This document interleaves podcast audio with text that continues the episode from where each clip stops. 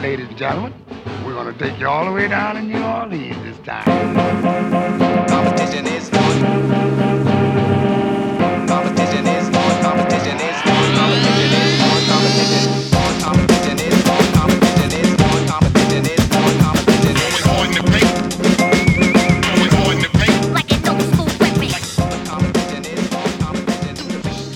and gentlemen, another edition of Hard to Paint, and particularly here on Thursday, what we do is we go high and we go low with my man Dino, the Dean Hanson. Dino, it's been a minute. I had to take a little step away, but now we are back and we have plenty to talk about. My brother, that's all right. And you know, before you took your step away for a minute, I needed a step away right before that. So the timing was perfect, man. You know, it worked out well, and we've got a lot of uh, information and and uh, basketball aspects to cover here, man.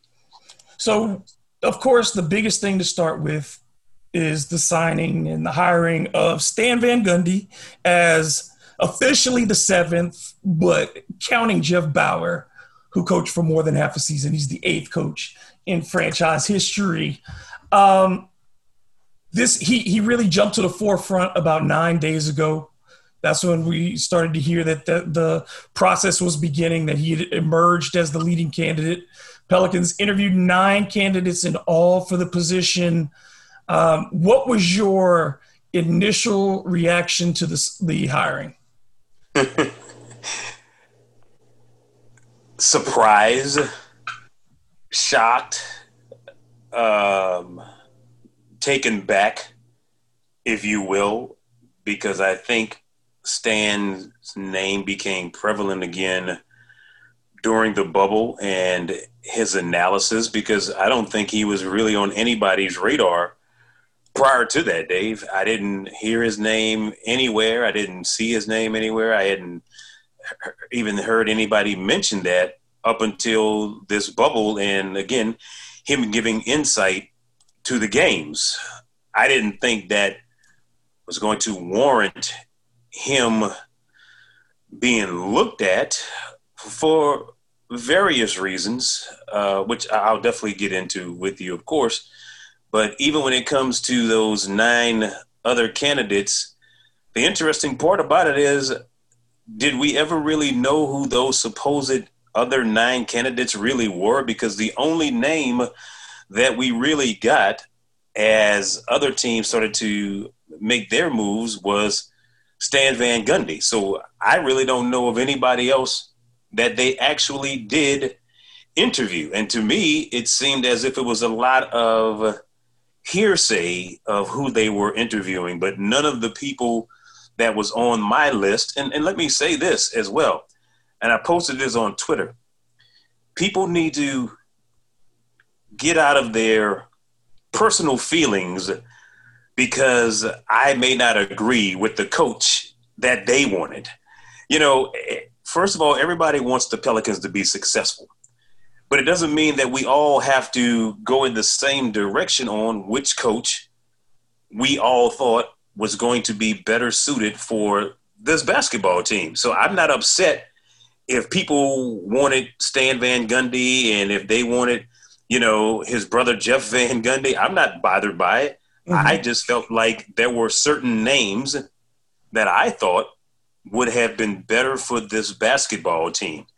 And the reason why I say that is when you look at Stan's record, no question, he's gotten teams to the playoffs. He's gotten teams to the Eastern Conference Finals. Um, but with that said, you have a Shaq and D Wade, and you couldn't pull it off because, and, and, I, and I definitely want to differentiate the two for people to understand. You weren't able to get them over the hump, and a year later, Spoelstra steps in and gets them the championship. You go down to Orlando. Hey, I, had, I, I, I got I'm a pause there because I'm gonna say the the de- be the devil's advocate on that. Shaq was injured in those Eastern Conference Finals. That in that first that second year because the first year was 40. They went 42 and 40, beat the Hornets in the playoffs um, in seven games. Dwyane Wade's rookie year. Then the second year they win 59. I mean 52, and Shaq was injured in the Eastern Conference Finals. Wasn't himself Shaq could have been MVP that season. Remember, he finished behind Steve Nash, but he was hurt in those Easter Conference Finals and uh, really limited against. Um, I think what what it was. Uh, or uh, Detroit went to the finals that year. It was Detroit. They went to the finals. Yes, they yeah. did. So I think that I, that was a big impact. Now we, we we certainly will get into what Shaq said about him. That's absolutely. But I just wanted to make put that in the in the pot. True indeed. Okay, so but but but you still had the necessary talent, and I'll let you go into what Shaq called him, and mo- most of us remember. But uh, I still feel like there was uh, there are certain guys who are going to get you there, but they just can't get you over the hump.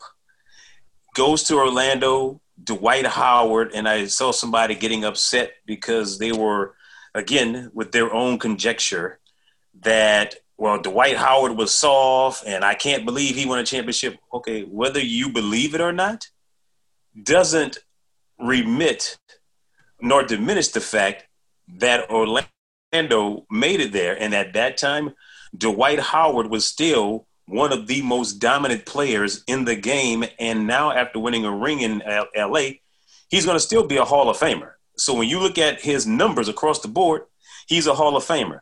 I just feel like with the talent that he's had with the JJ Redick, which is somebody I want to hear from, specifically being that he's played for Stan before, I want to hear from JJ Redick on his mindset. Uh, it didn't work out well in Miami. There was friction between him and Shaq. It didn't work out well in Orlando. There was friction between him and D. Howard. It didn't work out well in Detroit because there was just friction all across the board, aside from him also trying to run things from the front office. So, with that being said, I also saw and read where Brandon Ingram said he wants to be coached hard. Now, with that being said, there is a difference between being harsh and coaching hard. So hopefully during this period, because Stan Van Gundy has come across as extremely harsh, not necessarily coaching up or coaching hard. So hopefully during this time with a young team like this, which is the reason why I've always politicked for a Sam Cassell, a Chauncey Billups, a Jerry Stackhouse, because I felt like there was more of a connectivity with a younger group of guys on this team who need to develop and who also need to understand their role. Him being 61 is not an issue because you got Coach Pop who's in his 70s. Now, granted, that is Gregg Popovich. He gets a different level of uh, you know of leeway, if you will, because it's Coach Pop. You got Terry Stotts who is in his 60s. You got uh, Doc Rivers, who's in his about to be 60 years old. So it's not as if you don't have guys in their 60s who are coaching in the NBA. That wasn't my concern at all. It was just more of a is Stan going to be able to relate to these super young, early 20 year old guys? I don't I don't view that as an issue. Um, you know, I, I had a mix of my thing always has been characteristics I didn't care about names. You know, I had some people that were at the top of my list, and we talked about those. You know, I was partial yeah. to David Fizdale. Um, I was partial to um, Ime Udoka, who was being mentioned as maybe the, the top assistant on uh, Van Gundy's staff. Um, I think the, the things that we talked about that were most important were were you going to hold these guys accountable? Mm-hmm. Be honest with them about what they can and cannot do and coach them up from that, and then have uh, defensive principles and offensive flexibility. So, yes. on those three points, here's what I'll say. Defensively, we know that the two things that Stan Van Gundy has is that he's been primarily eight of his 11 seasons as a head coach, his team's finished top 10 in defense. The Pelicans really only have to be top 15 next season. If they can get in the top 15, they should be a winning team with the amount of talent that they have. I think they can do higher than that if they reach their full potential based on whatever if if the the bench in particular and I'm gonna get into a couple of guys that people are hammering me on for my thoughts who, about the match with Van Gundy, but there was a podcast with that he did with Zach Lowe, and he talked extensively about the Pelicans, and in that he said for Lonzo Ball, like for each player, he talked about Lonzo Ball. He said on in the transition offense, Lonzo's a point guard. In the half mm-hmm. court, he'd like to see Lonzo used more as a small forward. You know, uh, where he because Lonzo, he says the two things Lonzo doesn't do well. You, I, I think you would agree with this is he doesn't have a pull up game. No, and he does not finish at the rim. Absolutely right. So he said, you know, Lonzo had an incredibly high catch and shoot percentage this season. You know, we don't want to see him shooting step back threes. We don't want to see him shooting tra- transition threes. But a catch and shoot, solid footed Lonzo is a was a very good three point shooter last season.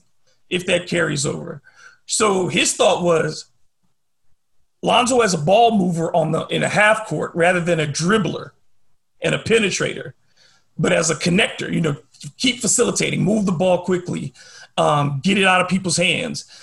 Um, he liked that, and then with the ability of Lonzo to see things where he would be off the, the you know off the middle of the court, rather having a Jrue or uh, a Jrue or Brandon Ingram in the middle where they can create off the dribble.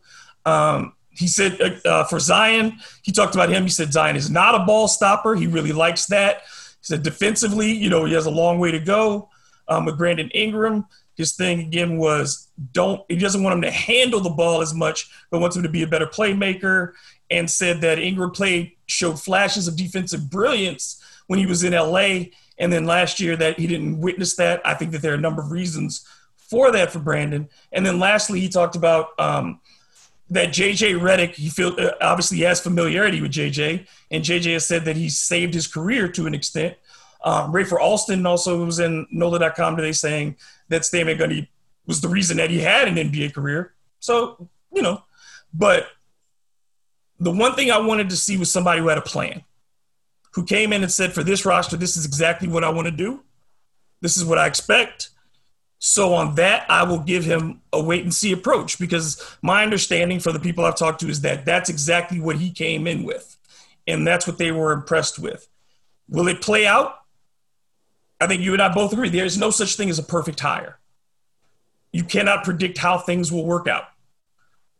But what this clearly is in my mind is that the Pelicans have decided they are trying to minimize what they view as a margin for error in trying to have an immediate winning impact because they know the clock is ticking on Zion Williamson. Right. I agree with every point that you've just made. No question. We know that they're going to play with a level of toughness and in, the accountability level and more importantly guys knowing and understanding their roles is going to be essential as well and that's where really good coaching is going to come in at dave and, and, and you know this a really good coach knows how to tap into those weaknesses that you have in, in, in your game and have them be beneficial for you as well as the overall team. And that's the aspect because let me say this. I feel like Lonzo could be a good point guard if instructed and directly and put in a position to be successful. I don't feel as if the Pelicans don't have playmakers. I think they had, and we talked about this, the Pelicans had players on the team that had good individual talent, but they didn't know how to come together cohesively as a unit that was going to be best for the team. And the structure, the accountability, the defense, those are actually all points that you and I discussed before we even said what a name should be. So, you know, we've discussed that from beginning to end. The only reason why I was big, of course, on Sam Cassell and the Chauncey Billups and the Stackhouse is because, again, I felt like with a Sam Cassell and Chauncey having to go through what they had to go mm-hmm. through in the beginning of their careers, having one on the collegiate level, having one on the professional level, I thought there would be not only great coaches, given the experience that they have, but great mentors as well that the players would listen to more having been in those same positions that they're in right now. Uh, Stack, having been in a position where he had developed players in the G League as well as in college and was a superior player himself. So th- that's the reason why I went there. I wasn't expecting, if you will, a retread with Stan. But here's the thing at the end of the day, do I think it can work and be successful? Right now, at this stage of the game, we all have that high expectation and think it can, and hopefully it will. But we really won't know until the action comes to fruition. You know, yeah, we know that he's a, you know, 57% winning average as far as a coach. And I know some people want to disregard the Detroit aspect. But, you know, if that's the case, we can only, you know, if that's the case, we should only go ahead and, and count guys who had a winning record and eliminate all their losing records. It doesn't work that way. That's still part of who you are. You know, so do I want it to work? Of course. That's not even a, a question.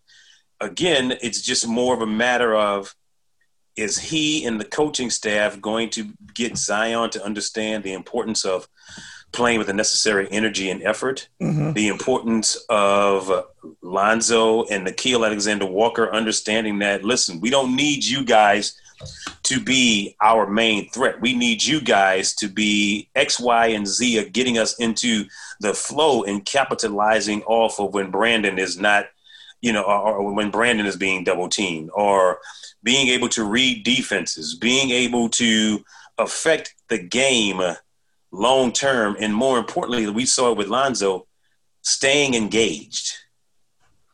Yes, and I, I, one of the things that um, that I have said, and I I think that the two players who are in for the biggest shock are Nickeil Alexander Walker and Jaxson Hayes, particularly Jaxson Hayes. I don't think Jaxson Hayes has ever been coached hard. Right. I don't think Jaxson Hayes and people you know say why are you giving up on a 19 year old i said I, am not giving up on a 19 year old what i'm thinking is the pelicans do not have time to wait for Jaxson to develop because i see him as a four or five year project because he has none of the fundamentals required defensively and on the second part is he does not have innate basketball iq he has a lot to learn he needs a lot of reps now if he adapts to what he's about to get, because there, he's not going to be allowed to retreat three steps when someone drives into the lane Under Stan Van Gundy. That will not happen. Right. He will not be allowed to foul at the rate that he fouls Under Stan Van Gundy.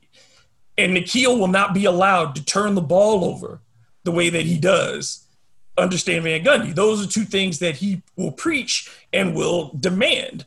Um, so I think those two guys in particular had better get themselves ready because this is not going to be like year one, where you got to be the toast of the town and people, you know, you came in off a summer league and everyone wanted to love them. Well, now the, the demand is going to be for some production because mm-hmm. we have no idea if the Pelicans will have a legitimate center in free agency. We have no idea if um, they're going to find a backup point guard in free agency. So if those guys are called upon to play 15 minutes a night, 20 minutes a night, then they better be prepared to play sound fundamental basketball. And of all the players on the team, I think those are the two who have the longest way to go.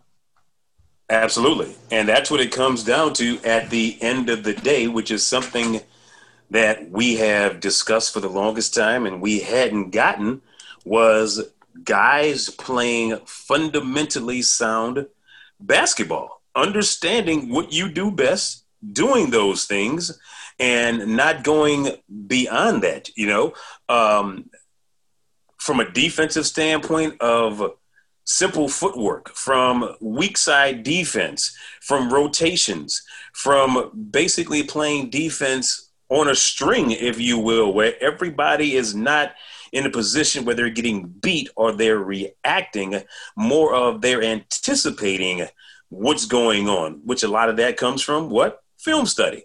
Mm-hmm. And a lot of times our guys didn't look like they studied film to understand opposing teams' weaknesses and strengths, understanding what that team does and what they're looking for the majority of the time. From an offensive standpoint, well, we know what's been hurting this team. the lack of ball movement, the stagnant offense, if you will, because the free flowing offense that Alvin and the pace that Alvin was setting gave too much leeway to young guys that needed direction and instruction. Yep. You know, you, you know, you give leeway and freedom in a free flowing offense to veteran guys who are you know, who have a high basketball IQ and understand that they don't need to be coached up every minute. The guys on the Pelicans team, outside of JJ, outside of Jrue, you know, those who have that veteran acumen, those other guys needed to be coached. They needed to be directed and instructed on what they needed to do.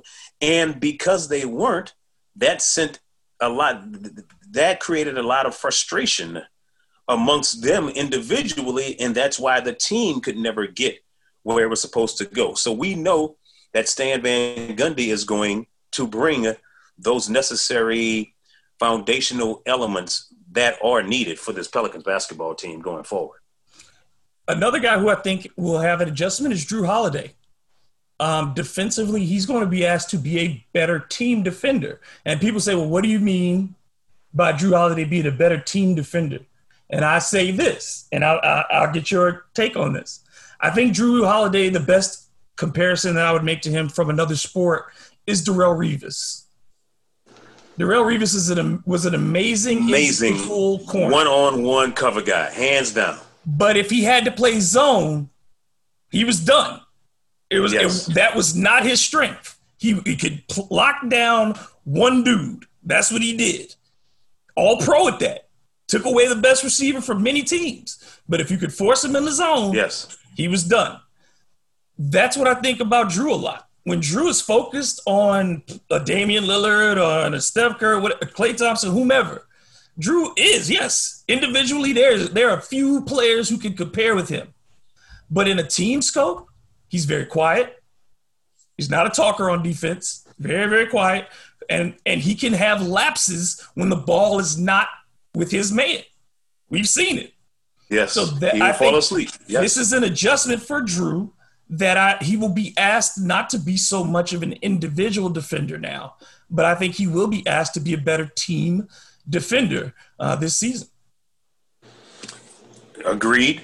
And the one thing that you also mentioned in that about him not being a talker, that's the other thing that Stan Van Gundy is going to demand as well. Guys who are talking and communicating. You know that Smoothie King Center is as quiet as a church mouse when the Pelicans are playing, to the point that we could be on opposite sides of court and hold a conversation because there is no communication whatsoever. Now we know Stan is going to stand up and do a lot of the barking and a lot of the uh, the the being boisterous and engaged. I mean, you know, he's a wild man on the sideline. That he is. You know, he was but, through that kill. you know, but now the ownership and onus is going to also be on the players to be more involved and more engaged in doing that now. So again, you know, I don't want anybody to, and if they do take it that way, that's their business. I don't care. But I wasn't saying that Stan didn't have a track record. I wasn't saying that Stan wasn't going to bring in the the, the fundamentals that were necessary. Excuse me. The other thing I you know that, that came to mind is, you know, we all saw a lot of the tweets and posts that Stan was putting out here when it came to social injustices and speaking up on behalf of women and you know so we everybody was totally on board. Well i can't say everybody because let's not forget we're in a red state. Yes. So you know so that's going to be an interesting dynamic as well. But that being said we know that he speaks up. He has no problem letting you know how he feel. That's part of the van gundy uh, bloodline i guess more than anything else, be it right, wrong, or indifferent. That's what they do. Additionally, is the fact that we know he knows the X's and O's of the game.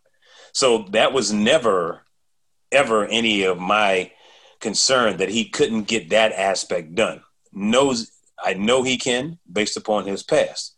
And I'm fine with the decision because of the main crux of what you and I have focused on and talked about is the main crux is is he going to hold guys accountable? Are they going to be disciplined? Are they going to have a certain culture where they where they take it personally? Because we know Stan Van Gundy takes it personal, exactly with the loss. So the great thing about that is, you know, that's going to be infectious to the rest of the team. At least we hope that the players will also follow suit with that same mindset of what we've talked about taking it personally when an offensive player is in front of you and making you feel like it doesn't matter what you do, they can still score up on you. Now you have a head coach who sets that tone. So that's the other aspect that I like about Stan is the fact that he's a tone setter.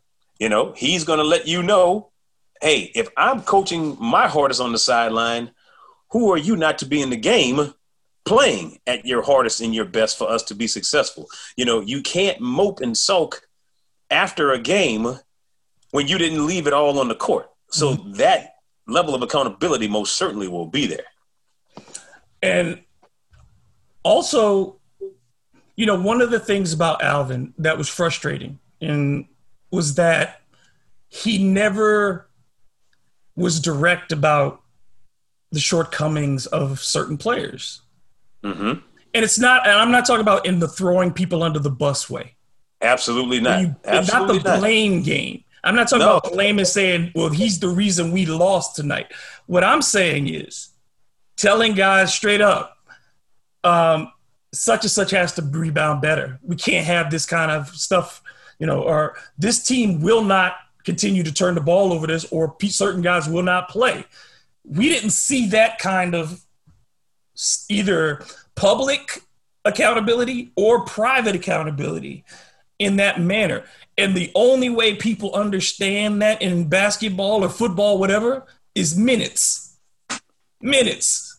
If I make errors over and over again and I'm still getting minutes, there's no disincentive for me to not play the way I am playing because exactly. I'm still getting my minutes. So I'm thinking I must be doing something. There's no repercussions to your lack thereof at any given time whatsoever. You would discuss what the issues were, but you would not do anything about it, nor would they change. And nor would you be specific about what you were targeting. And I think with this group, he's going to say, This is what I expect from Jrue this season. This is what I want out of JJ this season. This is what I want out of Lonzo this season, and so on and so forth. And we never got that from Alvin. And I think and you that, see, yeah, go ahead. No, no, I was just gonna, I was just gonna say, and I agree with that one hundred and ten percent because what's some of the main things that we have talked about? Expectation level, and more importantly, who are we? What's our identity? What are we going to be? And when you set expectations, which is exactly what you're alluding to, again, you're not throwing anybody under the bus. I'm not throwing anybody under the bus. It's just more of a matter of, hey, you know, if you're my coach D Grub, or if we're on the same we're on the same court at the same time. If I'm not doing something when we're running high low, it's your responsibility to be like, Dino, like what are you doing? I need you to be over here. Not only stand holding guys accountable, but now you got players holding each other accountable. I know I have to get XYZ amount of rebounds every night. I know I need to do certain things every single night. And we never saw that in the past. So I'm with you, brother. So, I mean, so those are the things then the, the next step becomes assembling the staff. If Ime Udoka is the lead assistant, I'm good with that. Um, I'd like to see, you know, Sam Cassell is up for grabs now because it looks like Chauncey Billups is going to join Tyronn Lue in LA. So you do have a Sam Cassell out there out there to be a lead assistant, which is, you know I think would also be a great hire. Um, I don't think either Chris Finch or Jeff Bzdelik will be back, uh, but I think you have to keep uh, among the assistants uh, why is his name slipping from my head right now? Brett. You know, uh, the assistant coaches. Uh, you know, my man bald head teaches his guys how to shoot. Why is he, why is his name? I hate that I'm having to break. I just told you, Fred Vinson. Fred. Yeah, Freddie Vinson. Yeah, yeah, yeah. So I think Freddie's the only one that I think has to come back. Freddie's the only one on the staff that I believe you got to retain because, for some sake of continuity with these players, and we've seen that he must have a good rapport with Bi, with Lonzo, with Zion to get them in the gym and work on the details of their game. You got to have that. I think you got to have one, and that's a not a hire, a hire that is a threat to your leadership. You know what I'm saying? Freddie Vinson is no mm-hmm. threat to your leadership he's a specialist at this point, not ready to be a guy who starts ascending up the bench. So I think you keep a guy like that as a communicator, as a conduit. Um, as you bring in this new staff, you already have one in JJ who knows who you are, knows how you talk, and knows what you mean. But it's important to have, I think, somebody on the coaching staff too who can do that. Totally correct in that as far as Udoka being the lead assistant, it wouldn't surprise me just, you know, with everything that is going on in Philly and the culture that he was accustomed to in San Antonio, uh, to go to Philadelphia, you know as well as I know, that was uh, a dysfunctional whole concept that they had in Philadelphia. Let's not forget, there's a reason why Jimmy Butler left. There's a reason why JJ Redick left. Is because it was it, it was it was extremely bad there. So Udoka, no question. You know, I've always been fond of him ever since he was in San Antonio. Hell, I had been wanting Udoka ever since, you know, he was in San Antonio. So that I mean, that would be a great hire, in my opinion. Um, as far as Sam, oh my God, of course. I mean, I love Sam Cassell. You know, I mean, Sam being here would just be another, you know, another notch of being that conduit, if you will, between Stan and the players. Um, and could be so vital for a guy like Lonzo Ball in oh. saying, dude, confidence, you better have it at this position. If you're going to lead a team, and who would Sam walked in the league with swagger. As an old rookie, 20 he was 23, 24 years old coming into the league as a rookie. came in and had swag from day one. I'm not here to be messed with. Invented the greatest taunting gesture in NBA history with the big nut walk. and won everywhere he was. Every, Every team he played on, he won and that's the culture and the tone, which is why I loved Sam so much, is because everywhere he's gone, he has won and he had to work for it. You know what I mean? Like it wasn't given to him. Like you said, him coming into the league late when he did, and he came into the league with this mindset, man, I'm here because I belong here. End of story. Whether you think I belong here or not, I don't care. Whether you think I'm good enough or not, I'm going to prove it to you. And that's what he's been doing his whole life. So he's always had this chip on his shoulder and yet been extremely successful at it, which is the reason why, you know, Sam I am has always been my guy, man. And he's been around a team like the Clippers. He's been around Doc forever. So he understands what it takes to get to that next level. Now, some people might be like, yeah, well, it takes to get to the next level. Why the Clippers didn't do what they were supposed to do. There's many reasons why. It ain't Sam. It wasn't yeah, Sam. It definitely was not Sam Cassell. All right, far from that, because I guarantee you, Sam Cassell, knowing what I know about Sam, Sam Cassell would have no problem jumping on anybody in regards to what it would take. You know, so uh, yeah, I mean, those would be great choices, and of course, Fred, you know, that would be a great uh, mix in between for building that chemistry with Stan for him to better understand the players' personalities here on this team. And he's done a fantastic job with Lonzo on his shot. So, yeah, I mean, I think Fred is a very good assistant basketball coach. But outside of that, yeah, I mean, changes has to be made, though. Oh, absolutely. Um, one of the other parts of this that, that we need to talk about, and you talked about Stan's involvement in social media uh, um, and discussing racial injustice, um, being vocal about his uh, liberal leanings. Mm-hmm. And then we also know that Gayle Benson has donated only to the Republican Party. Yes, sir. And somehow found herself named to the NBA's committee that deals with these issues. I don't understand that at all. Makes no sense considering her track record for her to be on that council.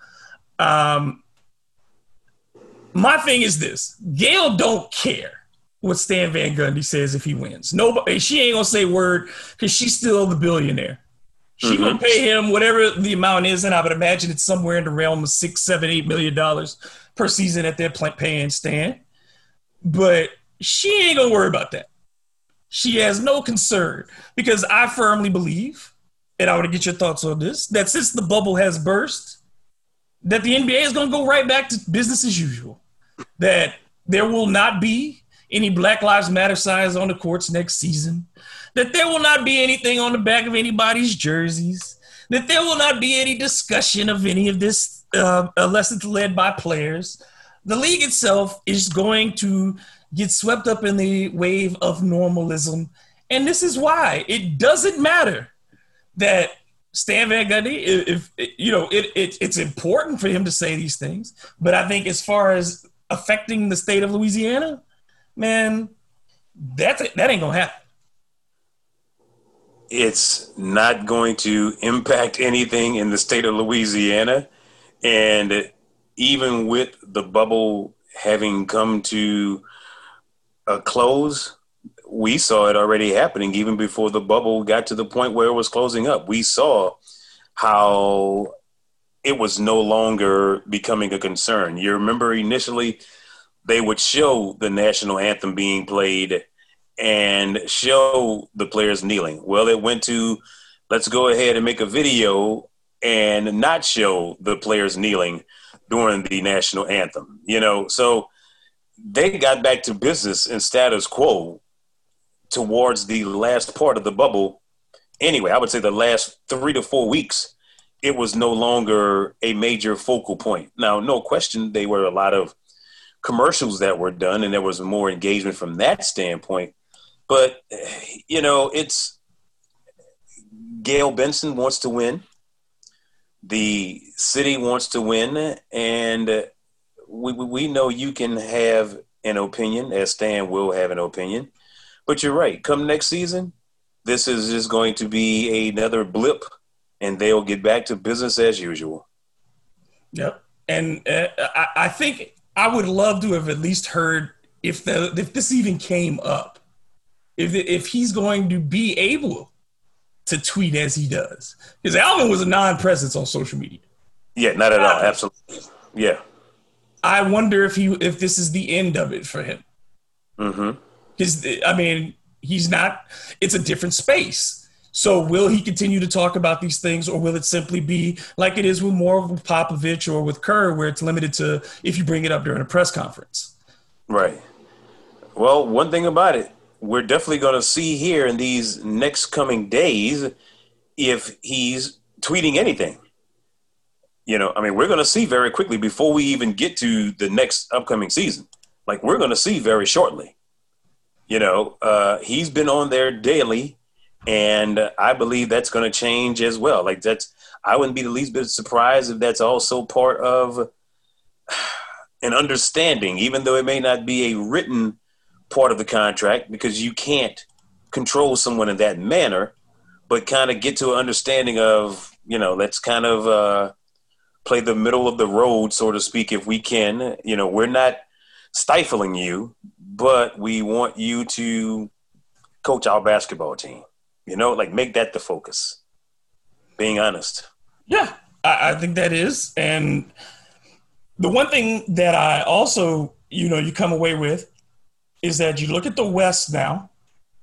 Mm. And my gosh. Is there there is as of today, before the draft even happens, and we're, not that far away from the draft, November 18th. Um, as we before the draft, I would say that every team in the West will go into it believing they have an opportunity to make the playoffs. All 15 teams in the West, based on the way the season ended, um, the teams that didn't make it this year, the Pelicans certainly believe they can make it. Um, Memphis thinks that they can make it. Sacramento closed strong. They think they can make it. You got 8 no finish for Phoenix. They think they can make it if DeAndre Ayton is there for a whole season.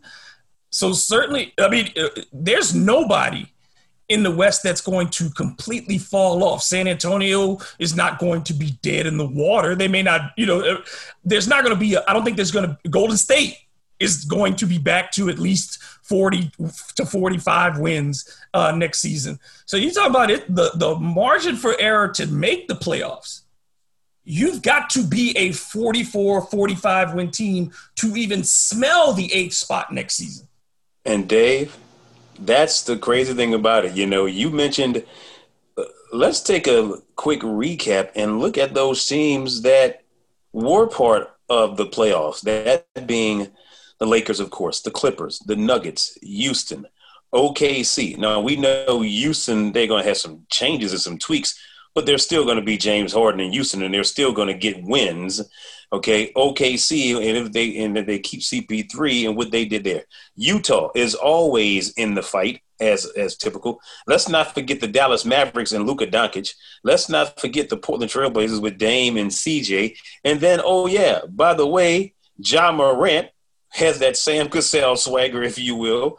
The Phoenix Suns with the healthy DeAndre Ayton and making Monty's job really easy going into next season because of what he was able to get those guys to understand uh, going eight in a row. San Antonio is always San Antonio is going to compete. Golden State will be back. So with that being said, the only the only three teams that are left to try to compete and get up in there is Sacramento, is the Pelicans in Minnesota. Other than that, bro, everybody of all those teams in the West have a legitimate shot at being in the top eight. That's insane, bro. That is insane. The level of competition there is on the West, you know, in, in the Western Conference. I mean, it's it, it, it's that much fun to me on the West. There won't be a night where you could say we could circle that as a win. There and and the Pelicans can't do that anyway. They're in no position to be doing anything like that anyway. But there certainly won't be nights where you just walk in and say, "Oh, we got this." Now you better beat up on the bottom feeders in the East, and that's been yes. the Pelicans' problem as well. They've lost a lot of games to bottom feeders over the years, teams that they should have beaten, teams that they, especially Orlando for some reason. I don't understand why they they're so terrible against the Orlando. They have a tough time with them, yeah. But uh, that you know, all those things come with intelligence. I think people who are worried about pace.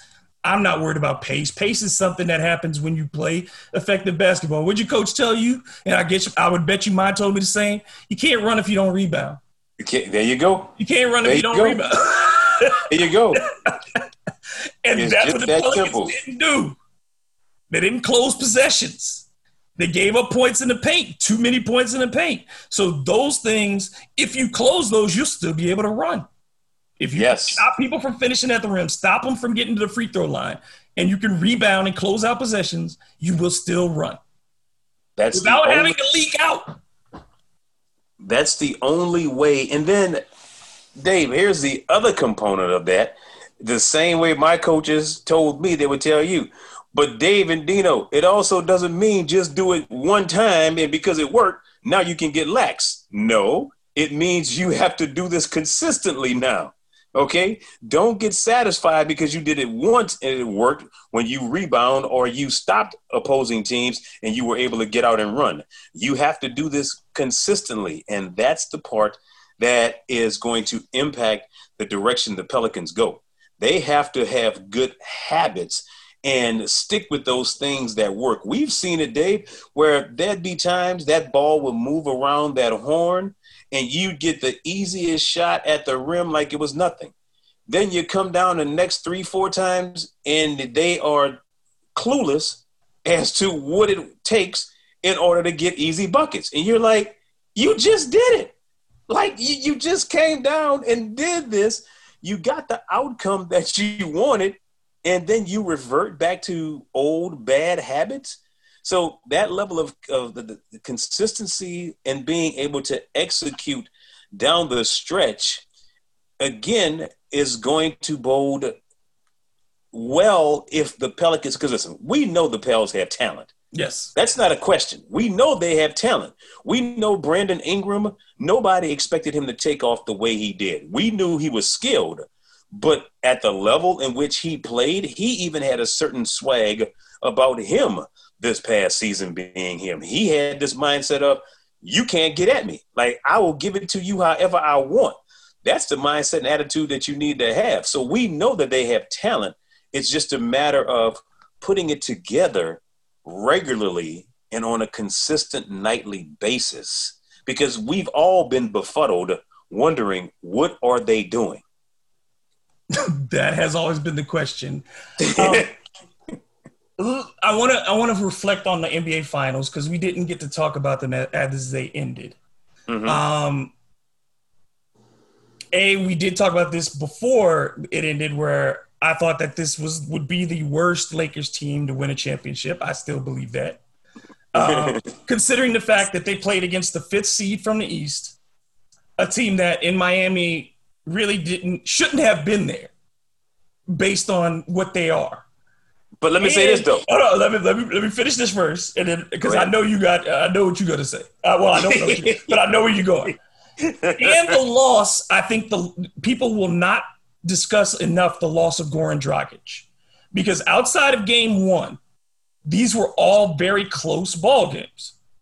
And the fact that Miami had to put the ball in the hands of Tyler Herro as the initiator of the offense so often, where you took a Dragic off who had been their leading scorer throughout the playoffs, a phenomenal three point shooter, and a guy who could get in the lane, which Miami struggled to do against LA his loss, I think, was the most the losing him was the most decisive wild card in the finals.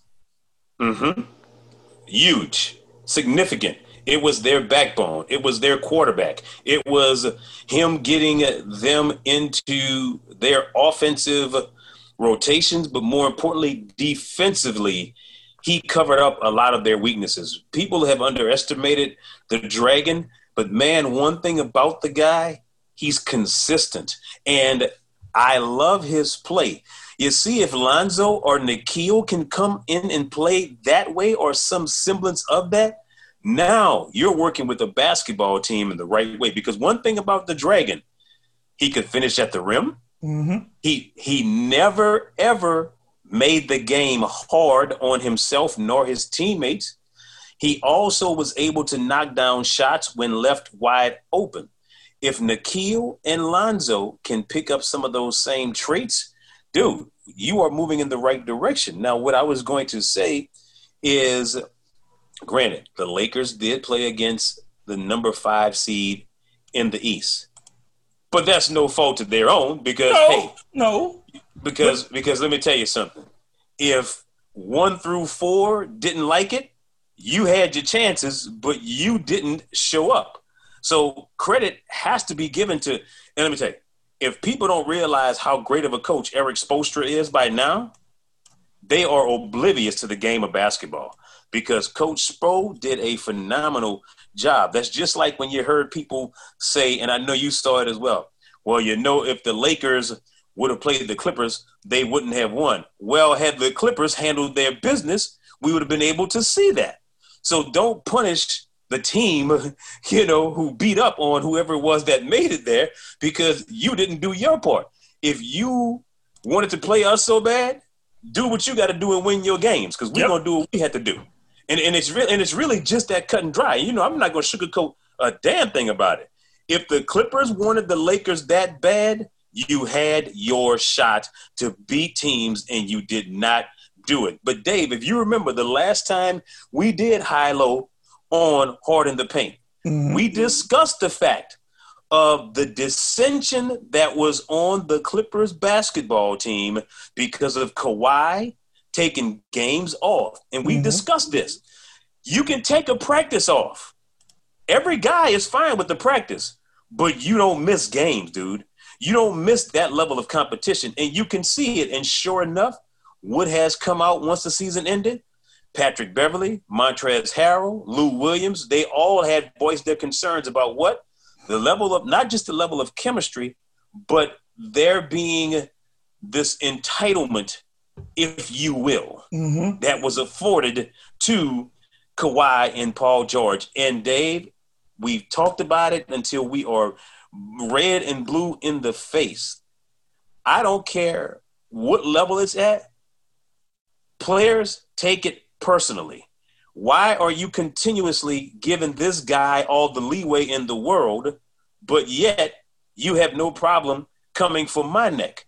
Dude, there has to be a level of accountability that goes all the way. And I knew the dissension. You could see it. You saw guy. Remember we talked about it. Now all of a sudden Patrick Beverley is a jump shooter. Wait, what? He became a jump shooter and started taking shots from anywhere he could because he figured, well, hey, if they can do it, I'm gonna start doing it too. Lou Will started taking bad shots and making bad decisions. Montrezl Harrell decided all of a sudden he's this amazing offensive dominant player. And that was all predicated on Doc not addressing anything and allowing too much freedom. And again, we know Kawhi is our superstar. We know that he is the guy whose back we're going to ride. But also, if we're riding his back and he's that superstar, why are you taking games off, man?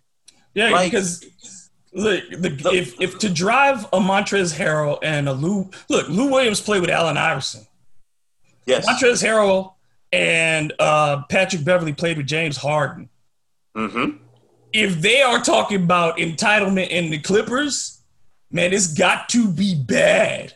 You know what I'm saying? Yes. Because you Philly bent is bent over to make sure AI was cool up until you know they were ready to move on. But there was no mm-hmm. question that AI had some leeway in Philly. There ain't no question that James Harden runs the building in Houston. But if it's if speaking out about that they play every game, like you said, they, AI, no matter what, was gonna play. Hey, bruh, we talking about practice. Practice? Man, but I'm going to show up for every game though. And it's the truth. AI wasn't taking no games off, dude. It's competition. And people yeah, forget I, that the reason that he missed a lot of practice is because dude could not walk.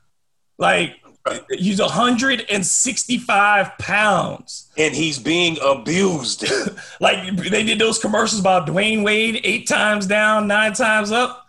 Allen Iverson, it'd be like 12 times, 15 times. and, and again, throwing that little body around. And dude said it. I, I mean, uh, you know, you saw the um, All the Smoke podcast, and he told them dudes, he said there'd be mornings where his wife would say, You can't do this today. And he'd be like, I got to go play. I got to go play. And that's the thing about it, Dave. As a player, you are giving your all. As a player, I'm giving my all. You don't think, how about this? You don't think my body is just as broken up as yours, Kawhi? David Grubb, you don't think David Grubb body is just as broken up as Paul George? We're all broken up once the season starts. But it don't mean that you and I are taking games off.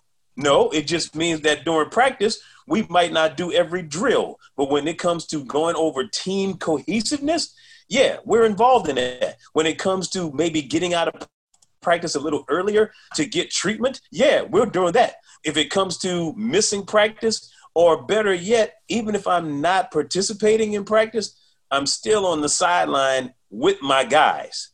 Bruh, that co people don't understand the importance of cohesiveness on your basketball team and not making your players, not just basketball, but any team, not making your players feel alienated, man. And you could, Dave, you know, we talk about this all the time the body language, the body language.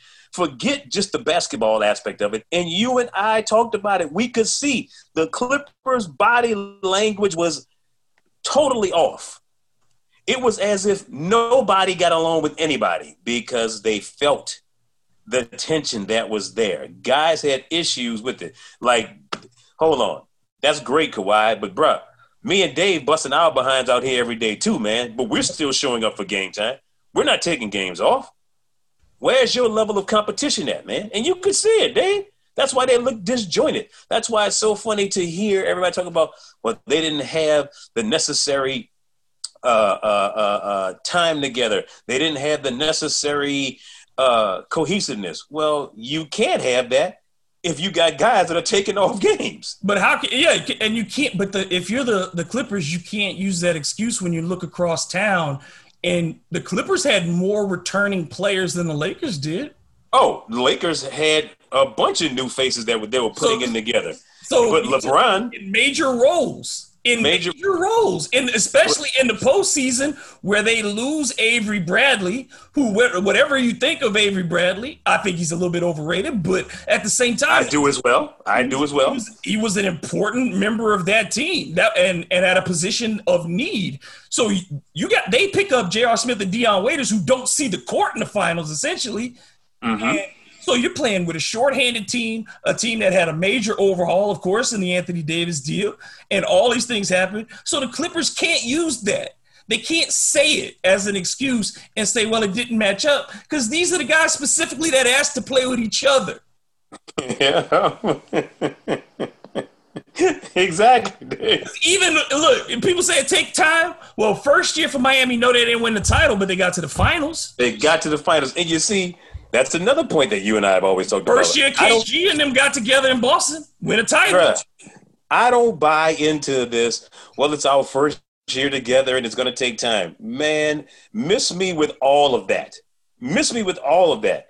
Because we've seen time and time again where teams come together for the first time and they roll. They play well together. They make it a point to want to understand each other. They make it a point to make sure that they are doing what is necessary to build that team the right way. And you're right.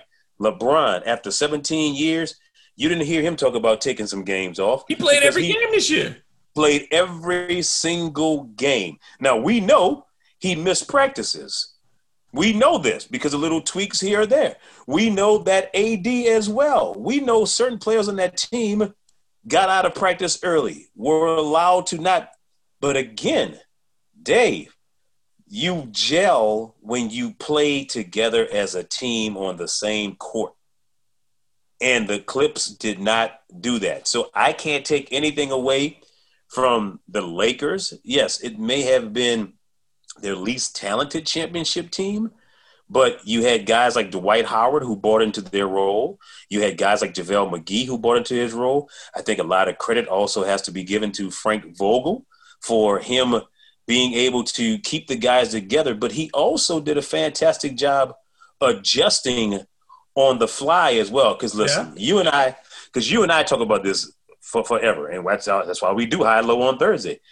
We love bigs we like bigs. Mm-hmm. We feel like, listen, if with me and you being six four, six five, if we got seven footers on our squad, I don't care what that other team is doing small ball. You're going to play the way that we want to play. So what we're going to do is, me and Dave got two seven footers. We're gonna punish y'all to make y'all foul us all game long. We're going to the free throws. We're gonna make you play the way that we want to play. We're not gonna play your style of ball. Not that we can't but we just feel like it's going to work better in our favor. And Frank Vogel made some fantastic adjustments on when deciding to play Dwight Howard over JaVale McGee when it came to playing the, the, you know against the Joker. Games when JaVale McGee did play, everybody bought into it. But again, here's the difference you saw that cohesiveness with the Lakers basketball team. And people can say, oh, well, it's easy to do when you got LeBron James. If anything, it's harder to do. People underestimate the fact of when you have superstars on your team, how difficult it is to have them buy in to each other still and not make it about me, me, me, me, me. Yeah. And the Lakers. Yeah, go ahead and and and of course it's it's an adjustment to play with LeBron because you are in a lot of ways at his mercy because he's going to have the ball the most.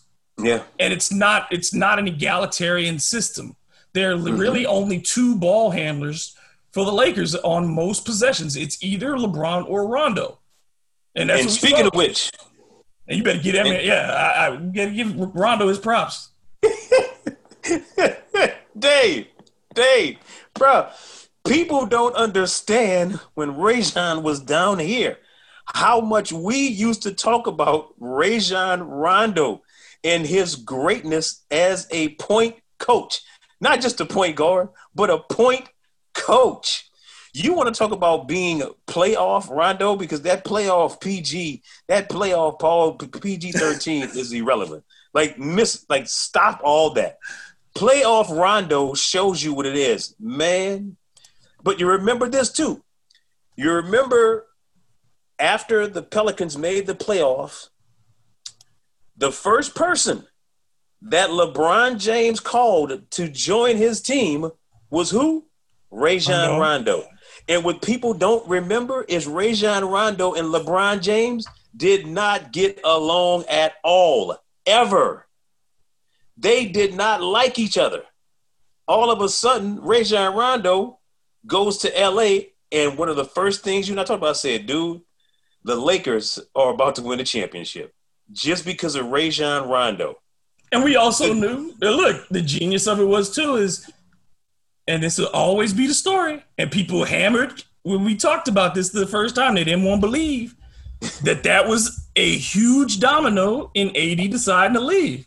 That because was it. For the one time in his career, there was a leader and he wants to be led. And and and, and it is not a knock on a Anthony knock. Davis. It oh my gosh! It is just it's, a fact. He wants exactly. to be led. The man said, "I will follow LeBron for six or seven more years." He's telling you and you have to listen when somebody tells you who they are. He is one of the most talented players you will ever see in your lifetime. But at the same time, he wants to be one of the guys. He guys. likes being one of the guys. He's not the leader of your franchise. That's why he is with Rondo. That's why he is with LeBron because he finally found people who would tell him exactly what to do. And Dave, here's the other thing about it. I mean, think about it. The Lakers had Rajon and AD the same way the Pelicans had Rajon and AD. It's just that we also had a Jrue Holiday to add to it. So when you look at those three outside of LeBron, our three of Rajon, Jrue, and AD was better than what the Lakers had. And when people, like you said, it is not a knock excuse me, on AD that he doesn't want to be a leader. The matter of fact, if anything, it works out better for LeBron and the Lakers. And here's the reason why. When LeBron was in Cleveland, what did he have to do? Compete with, well, he didn't have to compete, but his sidekick, that being Kyrie Irving, was in competition with LeBron to be the leader. AD, on the other hand, ain't trying to compete with LeBron and is perfectly happy being that guy who follows LeBron. LeBron enjoys and is perfectly happy being that leader. There was never that question of, are they trying to take over the game? Are they trying to lead me? No, it was a matter of they bought into their roles. Even when Ray Rajon would come off the bench, you saw it in games where LeBron would ask for the ball or say something, and Rondo would wave him off and tell him to go somewhere else. Bro, that is what it takes to win in this league when you have guys that buy in. And Rajon Rondo brings that element everywhere he goes. Remember in Chicago, before he got hurt, the Bulls were up. Yep. And why didn't it work there? It wasn't about his play. The the one place I say the clash with Rick Carlisle is because personalities. And that's why Rondo didn't get along with Doc, is that you ain't gonna be yelling at Rondo. He ain't here for that. And nope. that's why he didn't get along in Chicago with Jim Boylen and them people up there. You don't especially when he knows more basketball yeah. than Jim Boylen. and so he's gonna look at you, and that's you know he's gonna look at you and say you ain't gonna be yelling at me. Remember, you know, like Alvin, and I'm, I can t- I think I can tell this story now. Yeah, told Doc when he had Rondo in Boston, is doing a film session after a game, and he's pointing out mistakes that Rondo made. Rondo turns his chair around, faces the other direction. Faces the other direction, yes. and Doc is like, turn turn around. You you know, you ain't different. You better turn around. We got we talking about what your responsibilities are. And he told Doc in no uncertain terms, don't be calling me out Don't single me out. I'm not having that. Doc went back to doing what he was doing. And from all I, from what I have understood, Rondo threw a Coke can into the TV, smashing Yes. it. Yes. Said, I'm out. And went on. Yep. Yep. That's the dude that you're dealing with. Now, if you let him be and you act as you say, I understand, because he's gonna do stuff. He's gonna sit over in the middle of the court sometimes, you know, on the Right. He's gonna go and walk off. He's gonna tell you he might kick your ass. But at the end of the day, the man is there to make your job easier if you let him. But you need to have defenders around him. You need to have smart ball players around him, and you need to have people who are, do not get their feelings hurt easy. And that's exactly it. That's exactly it, bro. And again, look who he was raised with: KG, KG, Paul Pierce, and Ray Allen. Ray Allen. Come on, Ex- man. Extremely dominant personalities, man. So you ain't go, you're not going. to Rondo is not intimidated by LeBron. And you've seen again, that's what we talked about. You've seen him tell LeBron no and clear LeBron out. Like, man, get out the way, move. No, no, bruh. That's what, and that's what I love about Rajon, man. I've always loved about him, and people don't understand, dude. His IQ is so damn high until it is ridiculous. The dude is a basketball savant. He just is. It's He very just simple. is. Now, for AD's place in history, I wrote this. They're like, look, this is the validation that comes with a championship. Now, the, the, the question becomes can he ascend to a different level, become an MVP? I am not ever sure that he can win an MVP because there will be players who are the leader. Right. And that are more part, I- dominant. Right? Who and are I- dominant. you see, I, like you see on the horizon, I see an MVP for Luka Doncic in the future. Giannis ain't going nowhere. You know, he's still only 25 himself. He could win two more MVPs, three more MVPs in his career if he finds the right situation and wins a couple titles. You know, uh, Joel Embiid, if he ever woke up, could be an MVP, but I doubt that ever happens. But there are players out there that we know are going to be right in the mix for the next five to seven years, which was is going to be the remainder of Anthony's peak. Mhm. But other than that, he has gotten the validation of being a champion. But I think people need to be careful going forward with trying to put him in a context that he is not. Dave, and that's okay. And I think AD is fine with that because, again, just as you alluded to, there's going to always be those players on other teams who carry that load and burden, so to speak, if you will, with that alpha male mentality. In Portland, the CJs, well, not the CJs, but the Dame Lillards in Memphis, the Ja Morant, um, uh, in Utah, the Spida Mitchell. You know, uh, just like you mentioned about Giannis, there are just those guys that have those personalities that are going to always be in there. AD is going to have to do something that would be a consistent standout in order for him to be mentioned in that. Now, no question, he's, his name is going to always be mentioned in that MVP realm but winning it takes a different level or edge, if you will. It's why certain guys finish in the top five a lot, but just don't get it. And I think that's why Kawhi, you know, Kawhi Leonard will not win an MVP award in his career. It just Mhm. won't happen because he will never be viewed as the driving force. Right. Because even in Toronto, you would say that was Kyle Lowry's team. There you And go. the second guy on that team was Fred VanVleet as far as energy goes and, and being the guy who got everybody going. That Mm-hmm. Right. Kawhi is an assassin. He does his thing and he expects you to, to lift up to his level, but he's never going to be the guy who, who brings you along. Right. Right. And that's just what it is. And, and again, you know, people shouldn't take offense to that. Like, we're not knocking anybody. That's just what it is. It is what it is. Um, we have not yet had the press conference for Stan, so that should be soon. We'll get our first chance to talk to him soon. I'm looking forward to that. I got a lot of questions. Uh, but as of right now, and we'll close on this, How do you feel about this Pelicans group? Do you think that maturity wise, that physically, mentally, that this next season will see the type of development that you want to see? Or do you think that this, you know, that this is still a fragile chemistry experiment? Whew, man.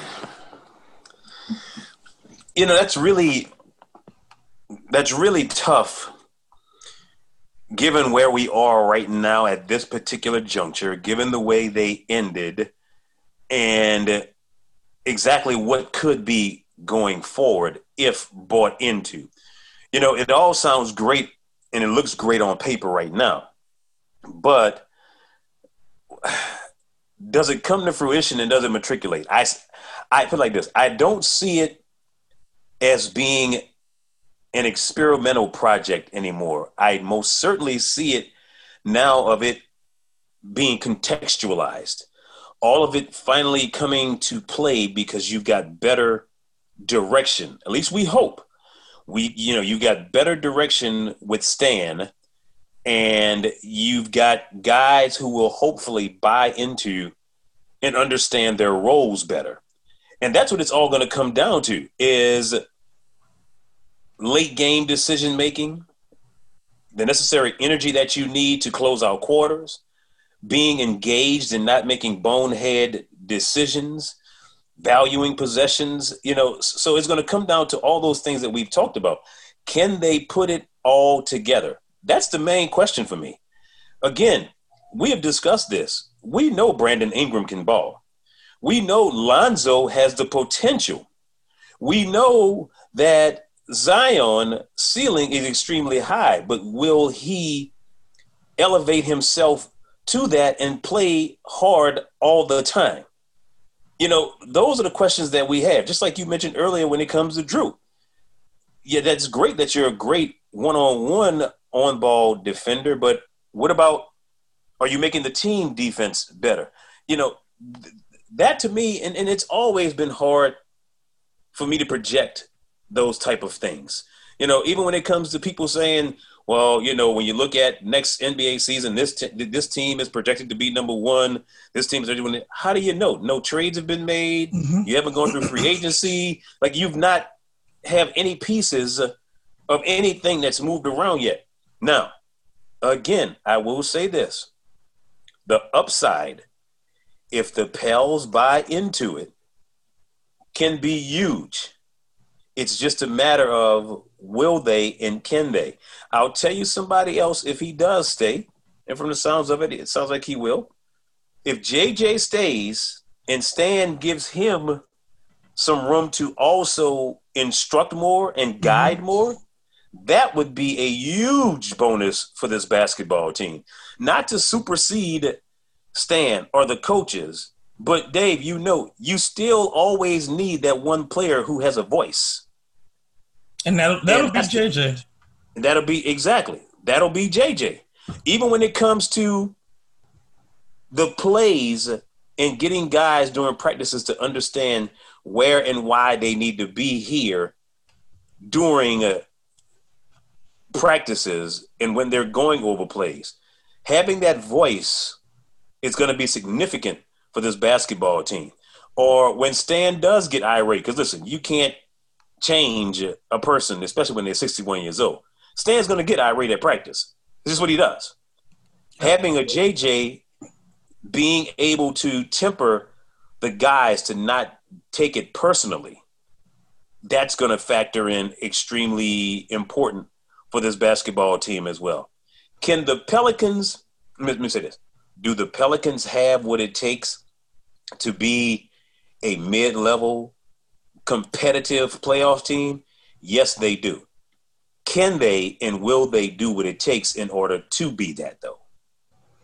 That's the question. And I, I, think, you know, the other thing that people ask is if there's going to be a trade for of Jrue Holiday and JJ Redick. I don't see that happening before the trade deadline. Because yes. I think the intent when you when you hire Stan Van Gundy, you're telling him, I want you to work with the pieces I got. This is why we brought this team together in the first place. I didn't get the results I wanted last year under Alvin. I want to see what you can do with it before I throw these guys away. Mm-hmm. So I, that oh. trades are dead. Trades are dead. You go see it on the back end. I think you could see, you know, one or you know, one's a free agent, but um, you know, I think you could see maybe some back end parts if there's something becomes available. But there's just not a lot out there right now. And that's the other thing. It's just like the NBA draft coming up. There's just no big name that stands out that makes you uh, think that somebody's going to have that kind of impact right now. There just isn't. And that's exactly what you were saying. When it comes to trading pieces and so on, I, I really believe this you have to give what you have a chance under better direction now to make a determining decision later on. You have to. Because again, you have the pieces, but we both know they most certainly cannot get off to the usual Pelican start at the season. That oh, can't happen. That can't happen. Because let me tell you, if that happens under Stan Van Gundy's regime, okay, it's definitely no longer about just the coaches. It's the players who have a mental block for some reason and they're not doing what is necessary. And I don't mean just being in the game, oh man, we almost had that one. And then eight games later, you're one in six, you know, or should I say you're one in seven. You know, you can't, but man, you know, we've been so close. Being close and coming out the gate slow in a Western conference that is like no other will have you sitting in the basement the rest of the season. So, are you going to attack right away? And I don't mean regular season, I mean preseason. Are you going to set the tone for what your regular season is going to be? That's what's going to be important for this basketball team is a winning mindset and a winning culture. That's what's essential.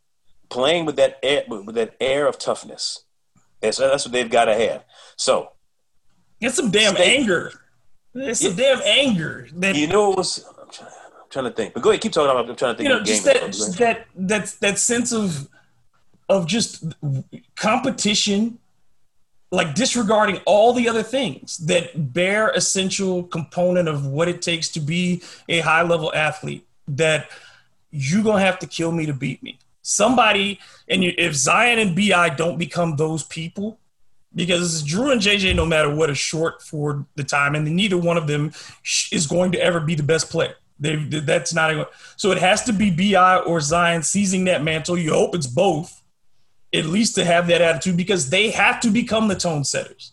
Mm-hmm. Eventually, going forward, if Zion Williamson isn't the tone setter every day because of his physicality, because of his the focus, the limelight on him, he cannot afford to be along for the ride. He has to right. be the driver.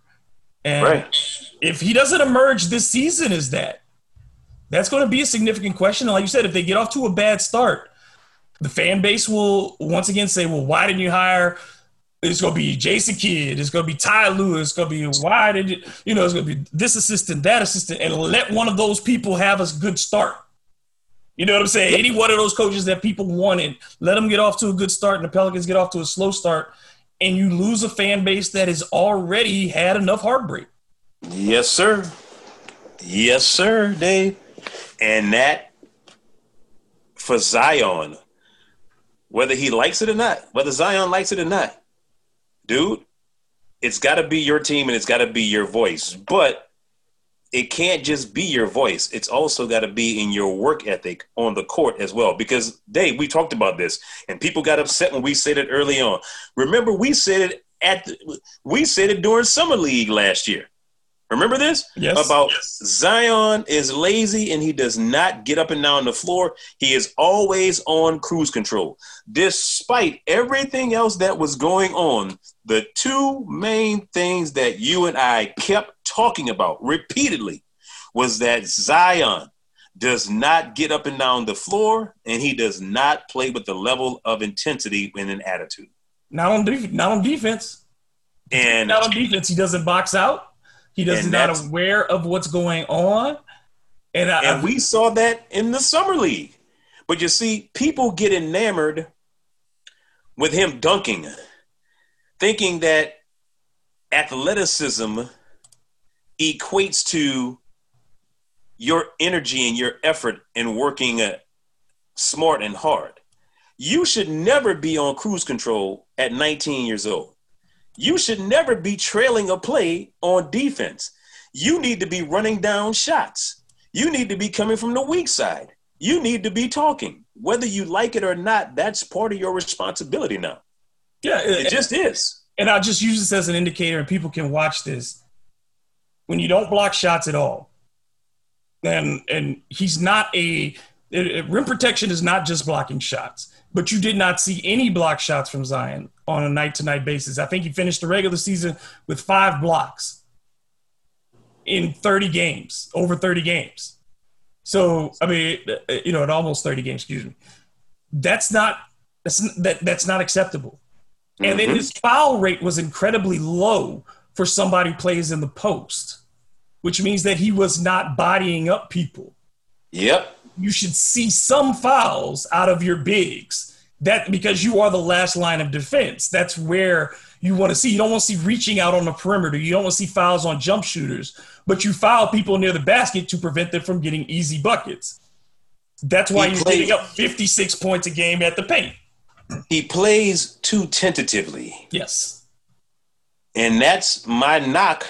And I want to say, I don't want to say knock, but that's my biggest concern with him is that he's just so tentative. He's not decisive on anything that he does. He's never ever intimidating, and that's what gets to me. It's like you've got this great body, and here's the other thing, and I know you agree with it. You got to get in better shape, man. You Yes. got to get in better shape because Dave, if after if after two weeks of being off, you're totally shot, you were never in good shape to begin with. If after two weeks your body is shot from playing basketball, that means you're not running at all. You're not getting any cardio in at all. If after two weeks your body is shot when you are 19 years old, Dave, we've talked about it before, bro. At 18, 19 years old, we could go off of a bag of potato chips and an orange soda all day long and play basketball from one park to the next park. We didn't lose anything. It's just yeah, he's he's going to have to learn what professional fitness is, and this is going to have to be a round the clock thing for him as his body develops. I think it's just it's it's it's that simple. I mean, you know, j- just as Moses Malone told Charles Barkley, "Get your big ass in shape."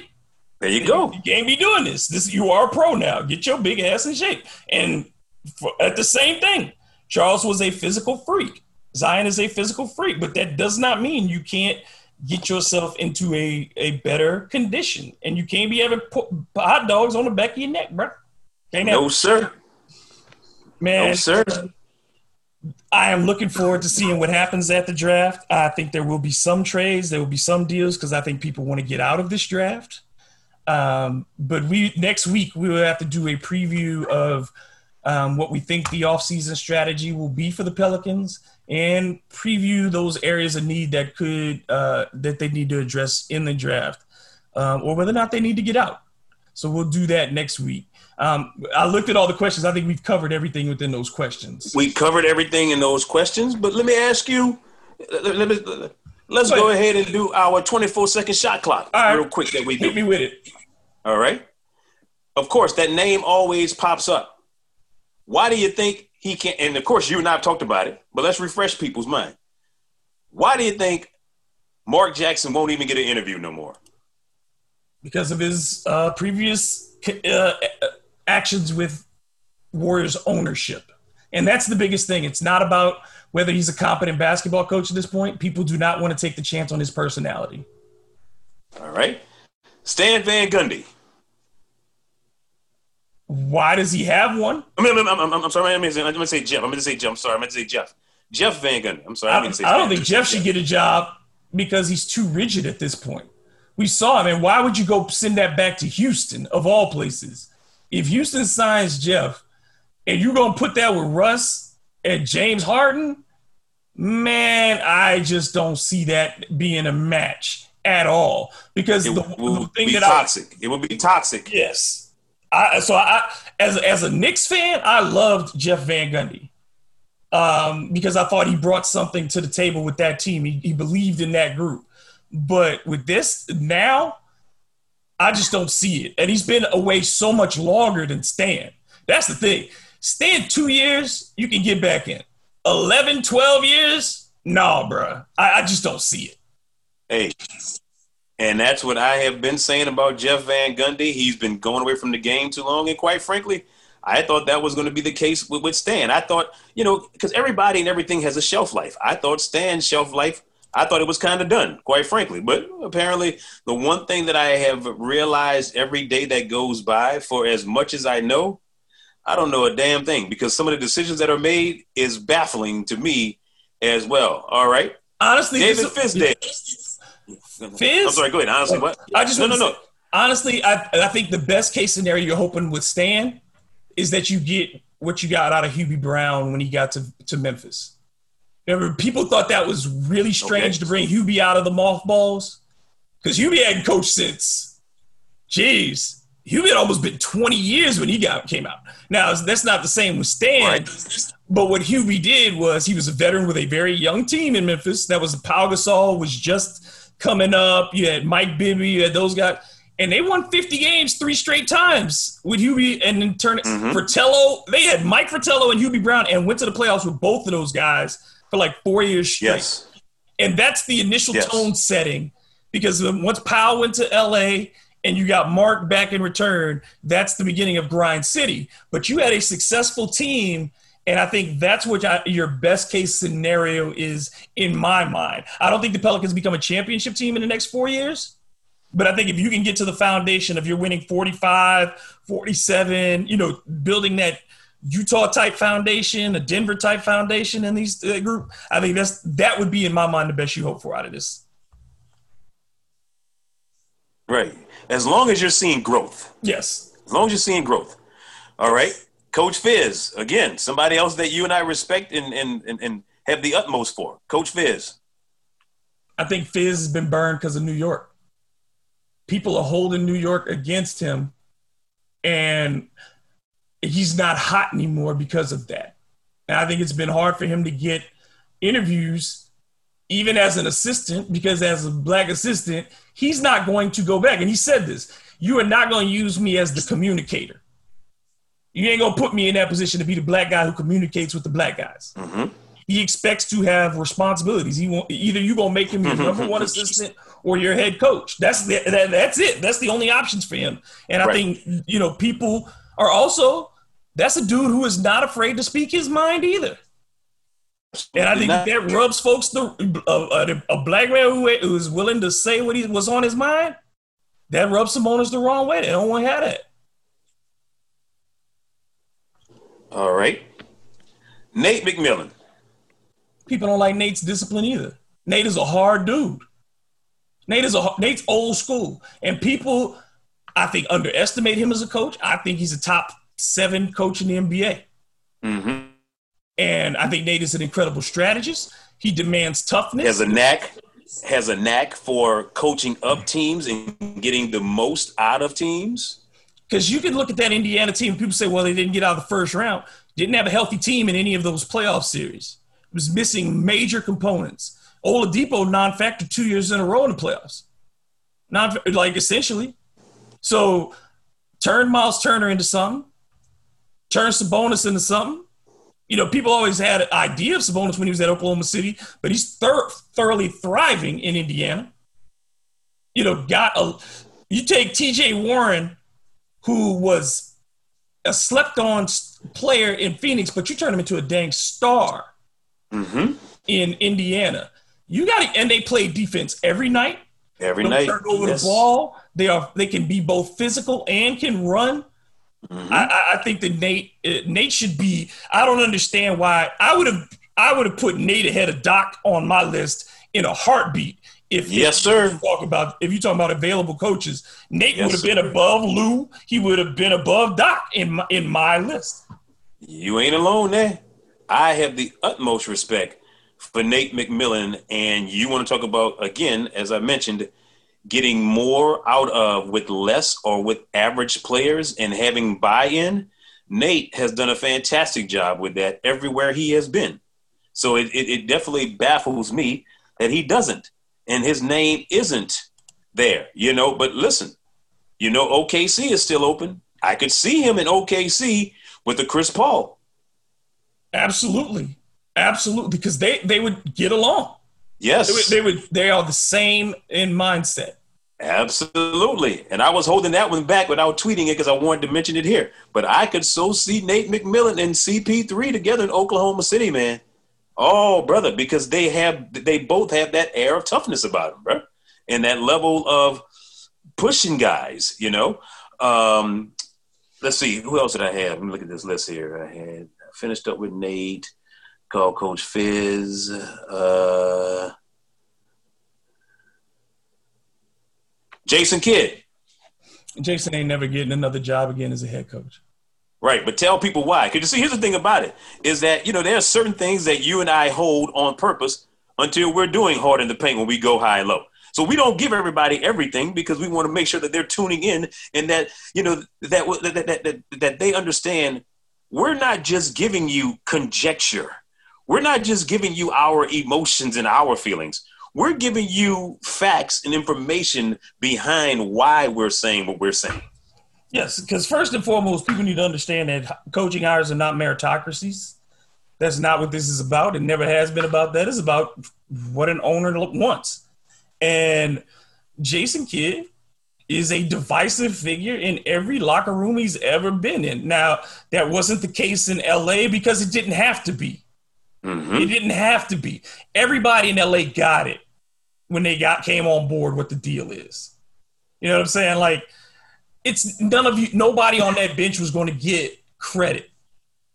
Frank Vogel has the championship, and that's great for him. But he's not. Nobody's going to go down in history and be like, "Man, remember how Frank Vogel led the Lakers to the title?" He's not right. going to get that.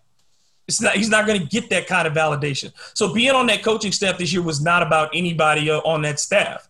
There's no threat there. But on a in a traditional thing, Jason Kidd is a guy who's looking for power. That's who he has been his entire life. Going back to him in, co- in college. I was going to say, going back to high school. High school, yes. This is a dude who is just determined to any hole, any vacuum of power, any opportunity for him to assert his will. And this is a demonstrated record. He got his first coach at Cal fired and brought in Todd Bozeman. When yep. he left Cal, he goes to Dallas.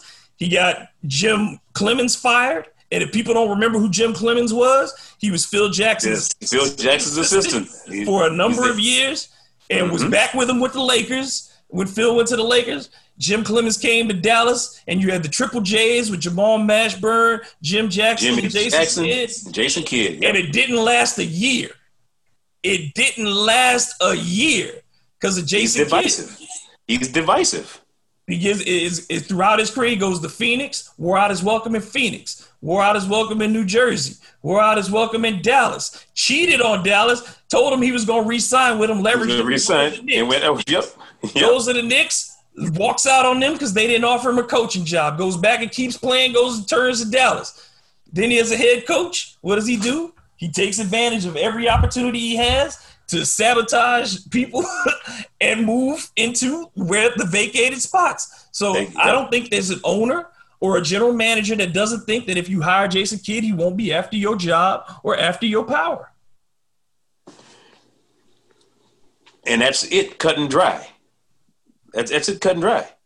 You know, hey, let me ask you this: What do you think of? Of course, it's surprising but we didn't have a chance to talk about this either. What do you think of Dell Demps going from being a GM to back on the bench, which a lot of people may not still know, back on the bench in Utah? I had heard, um, and Alvin had mentioned something before he left that Dell was thinking about going back into coaching. Um, I what I wonder is what's the long term plan for Dell? Because going back and being, do you want to be a career assistant now? Is it a, are you looking for a path back to a front office? Are you trying to be a head coach in the NBA? That is a strange path to assume if you're trying to be a head coach at his age. Or are you just trying to make sure you got a job and it's around what you know and what you love? Yes. So if let's it- be honest. it's just you know, one I mean, word, e- exactly because people act like there aren't guys who coach that just want to keep a gig, and it's what we love, it's what we know. You know, Dell doesn't have that. And it's not a knock on him. Dell doesn't have that personality to be that head coach. He just doesn't. It's not his personality. Dell's a very quiet kind of guy. He's a very unassuming guy. So to be in that head coach role, you have to have a different acumen about you. So it definitely caught me off guard, you know, because I hadn't heard that. I mean, I know you talked to Alvin directly, but I hadn't heard that, you know. Um, but you know, it was very interesting to me. yeah, I, I, I, I'm interested to see how it works out and what responsibilities he's given. What, what role does he play? Is he just is he a sounding board for Quin Snyder because they do have a good relationship? Is he Mhm. that you know the is he the, you know that kind of assistant where it's not simply about strategy? It's about I need to bounce stuff off of you. You're the guy I trust, and, and sometimes that's what the lead assistant is. It's just being the guy that the coach trusts enough to to say the things before he says it to anybody else. Yes. And I think Yes. that's that is Dell is not the guy who's going to tell your secrets. Dell is not the guy who's going to be a locker room lawyer. He's not going to politic. That ain't Right. his That's way. what I'm saying. Right. It's not his way. Yeah. So you bring him in as an assistant. What you are looking for is that type of you, you are looking for a presentation of stability and calm. That's what you're asking And- for. And that his personality does warrant. Absolutely. You know. You know And because we know best. because because you and I both know being in that tunnel in that locker room uh and some of the contentiousness that went on back there you had to have a calming demeanor and to take some of the and I, I look people there is enough stuff written and told and known to deride Dell Ford. But I tell you what, that man ate a lot of shit that he didn't have Oh. to eat. man he did and did his best and kept it in house Absolutely. Absolutely. And, and one day it, I, I always say I used to say one day the story's gonna get told, but I don't know who'll tell it. Because Alvin ain't that guy, and Dell is not that guy. So Hey, people have no idea the stuff that we saw and we heard back Yes. there underneath that tunnel but it- for us it would just be eyewitness account you need somebody in who's like i want to know what happened in those buildings because it seems to me and this will always be the thing that lingers for me when i talk about Dell Demps. there is no way in my mind that he could have been empowered to make the, he he was never empowered to make the decisions that david griffin got Not at all. He didn't have close to what, what David Griffin had. Not even close. not given the resources in scouting, not given the resources in player development, not given the resources in training facilities, not given the resources in upgrading the practice facility, not, Not given given the, the total authority decision to making. yeah to, to decide which players were on that roster at times. Not given that authority. Dell had to still meet with the front office of, Of the and, and Mickey. All And right. they are so- not basketball people. Not at all. So he was never given that same privilege that David Griffin came in here with from day one. David Griffin was given basically David Griffin was not only was the Brinks truck backed up for him, but David Griffin was given everything warranted that Dell Demps didn't even come close to getting. No. And and and you can't tell me that like no one can take that out as a factor. And as a driving force behind the decisions to the questions about the Bensons are, have never been answered about what did they really do as owners for all those seasons? Why didn't they give a damn about the franchise until AD threatened to leave? Mm-hmm. That that is always going to be part of this because you can throw Dell under the bus at the end and, and fire him. Everybody's like, "Well, not making the trade is what got him fired." No, that ain't it either. And we had that discussion before. Mm-hmm. But ultimately, I think when the story is, is is written, it should be more favorable to Dell Demps. Absolutely. He should not be absolved, but it should be more favorable. It most certainly should be more favorable, even when it came to letting Monty go. Because trust me, it's not something he wanted to do. That was not his choice. It was, was not, not something that Dell Demps wanted to do. No, sir, it was not. So, you know, as I tell people, there are so many things that go on behind the scenes that they don't have access to that we have and we do. Again, I can't tell people how long he toiled with having to deal with those who was coming to his office saying they wanted Monty gone. And nobody else stepped up even on his behalf when he had to make the decision and pull that trigger. Yep. Cuz they literally they literally let him get run over. Yep. And people have put that on him since then and that it was that he made that decision and that it just it was not the case. It just was not the case. And No sir. And then the other part of that being that you know people uh, uh like one I see this year is people talk about well you know, Christian Wood, the reason he didn't get signed is because they signed Jahlil Okafor. Again, I firmly believe that Alvin wanted Christian Wood back. I firmly believe that. And that mm-hmm. decision was not made by Alvin Gentry. That decision was made because the front office wanted Nicolo Melli. And bringing in Nicolo Melli, they felt was going to be better than having Christian Wood. And now Christian Wood went out and played like one of the best reserves in the league this year. Like like gangbusters. And would solve the very problem that people talked about of not having a stretch big who could protect the paint. Right. That wasn't on uh, it ain't Jahlil Okafor's fault, and it wasn't Alvin's fault. That's a front office decision that got made, and it got made, and people keep saying, well, the the signing of Darius Miller didn't have nothing to do with that. They didn't have to resign Darius. People say, well, that was a contract that they could have flipped. But you kept a dude who did nothing for you and wasn't going to play even if he had been healthy. Exactly. It had nothing to do with you giving seven million to Nico Melli to come over here and be hot garbage on most nights. Yes, sir. So I mean, those are decisions that you that contributed to the failure of last year. And I'm a, you got to hold David Griffin accountable. People can keep saying how much they love him, but there's a reason he finished 20 something in the votes for um, executive of the year. Yes.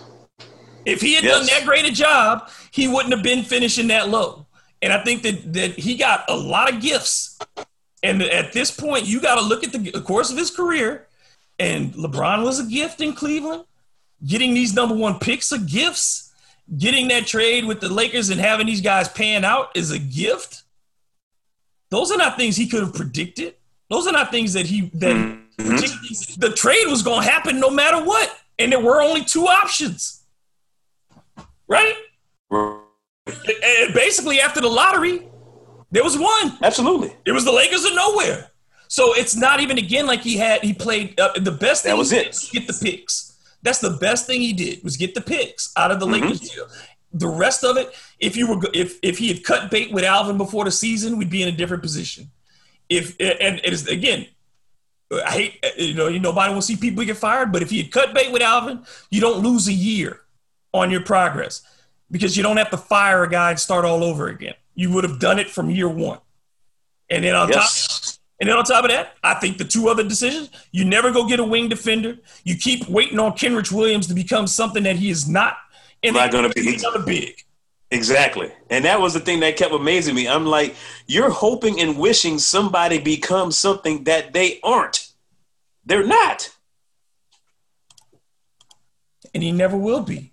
He should not, like Kenrich shouldn't even be on an NBA roster.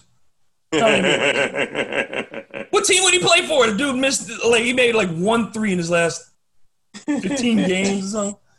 Can't yeah, score, bro. can't defend, can't rebound, can't do nothing. No, I'm sorry. Let him go. Let him go. You got to move from it. You got to move from it. Brother, we're gonna do this again next Thursday and we're gonna chop it up and there's gonna like I said, we're gonna cover a lot more stuff. And this off season is gonna be it's short. Yeah, it's very short. Two months three months. We'll be back in January doing this again. Yeah. A new season. So um, there's a lot to talk about, and we're gonna we're gonna chop it up here on high and low, man. You best believe it is what we do every Thursday, high low on Hard in the Paint. So for Dino, the Dean Hanson, I am David Grubb, and this has been another edition of Hard in the Paint. I'll talk to y'all tomorrow. Peace.